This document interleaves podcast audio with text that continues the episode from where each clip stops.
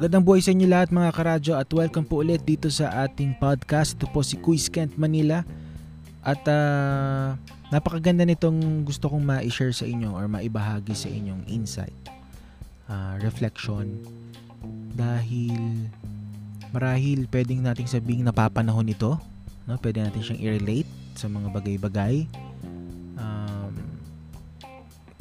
current siya no at uh, inspiration lang talaga ito no na, na nag-pop up or it's just uh, came out out of the blue no habang nandito ako ngayon sa studio. And ang title nito ay outer or inner panglabas panlabas o panloob. Tanungin lang natin yung mga sarili natin no what do we value the most? Outer beauty or inner beauty no? Marami yan, no? Maraming, maraming namamangha sa mga panlabas na kaanyuan ng isang tao, most especially uh, yung mga stars no sa ibang bansa no. For example yung mga Koreano no. Uh, aminado naman sila diyan eh. Maraming mga Koreano na talagang nagpap nagbabago sila ng ano no ng panlabas na anyo nila no. Nagpaparitoke sila no. And yung iba pa no. Yung iba naman uh, siguro masalimuot yung um, experience ng mga taong hindi ganun kaganda yung outer appearance nila no? Maraming tao ang hindi mapalagay or makapili kung ano nga ba ang dapat mas pahalagahan no? Between the outer beauty or inner beauty. Lalo na sa mga mata ng tao. Sa mata ng tao no? May bias.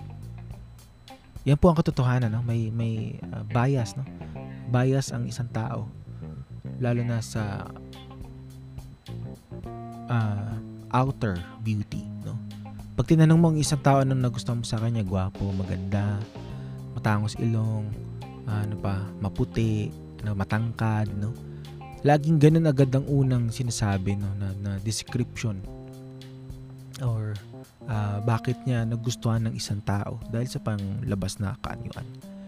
Pero ito ay sa mata ng mga tao. Ano ba ang mas mahalaga sa mga mata ng Diyos? Sabi nga sa 1 Samuel 16:7, 1 Samuel 16:7, but the Lord said to Samuel, Do not consider his appearance or his height, for I have rejected him. The Lord does not look at the things people look at, people look at the outward appearance, but the Lord's but the Lord looks at the heart. Totoo na tayong mga tao ang una nating napupuna or napapansin ay ang panlabas na anyo ng isang tao. Mataba ba ito? Payat ba ito? Makinis ba ang ang balat nito? Maputi ba ito? Maitim ba ito? Ano pa? Lahat na, no? lahat napapansin po natin. Matangkad ba ito? Maliit? Lalo na ngayong pandemya, marami hong talagang nagbago no dahil nakulong tayo sa tahanan, no? Wala tayong exercise. So may mga payat noon na talagang lumaki sila ngayon, tumaba sila ngayon. Sorry for the term, no?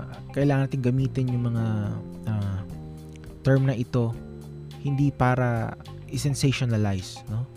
Itong ating reflection or insight no pero ito yung for me I guess the perfect ano perfect uh, terminologies na pwede nating gamitin no? At madali nating makita iyon sa ibang tao. Sa sarili natin di, nat, di natin yan madaling masasabi or makikita.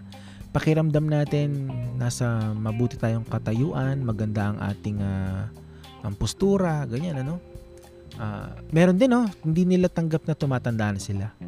Uh, alam nila bata pa sila. May mga taong gano'n na na pilit sinasabi, pilit um, pinamumukha sa iba na bata pa sila kahit na hindi naman na.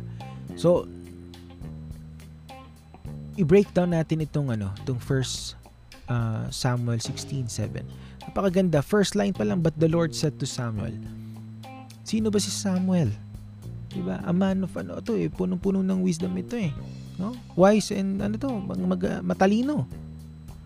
Magaling mag-discern, no? Pero dito sa ano kasi dito sa passage na ito, May, may huhusgahan siya eh. No? Pero, delikado siya kasi huhusgahan niya dahil sa, ano eh, sa appearance eh. Pakita mo yung panlabas na anyo ng taon, daling husgahan yan, pero hindi mo pa pala nakikilala.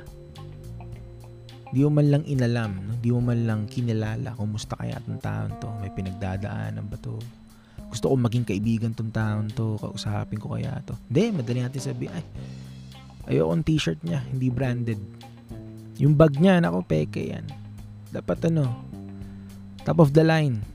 No, dapat, uh, branded signature bags. No? Ganun, ganun tayo tumingin. Sa mundo, marahil marami tayong nalalaman pero sa mata ng Diyos, ito'y kabubuhan. No? Ito ay uh, wala pa. Hindi pa naabot ang uh, karunungan ng Panginoon dahil ang alam lang natin ay kung ano ang standard ng mundo. Next, yung sinabi niya na do not consider his appearance or his height for I have rejected him. Um, normal lang naman eh kung pinanganak ng matangkad, 'di ba? Pinanganak ng maliit. Hindi yan ng hindi yan ng uh, reflection kung ikaw ay mabuti o masama.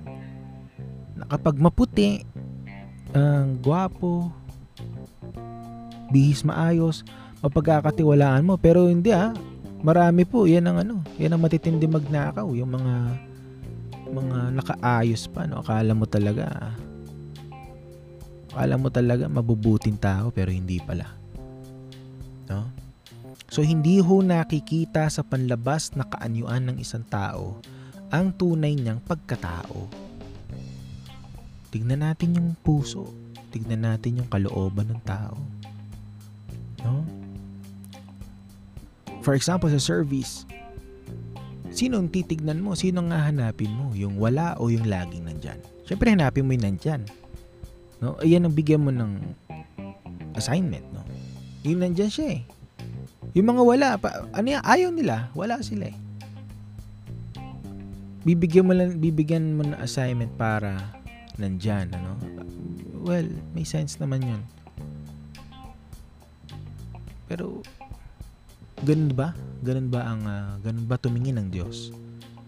At siya pera na yun nandyan. Eh, hanapin mo yung wala, yun ang yun ang kailangan eh. No?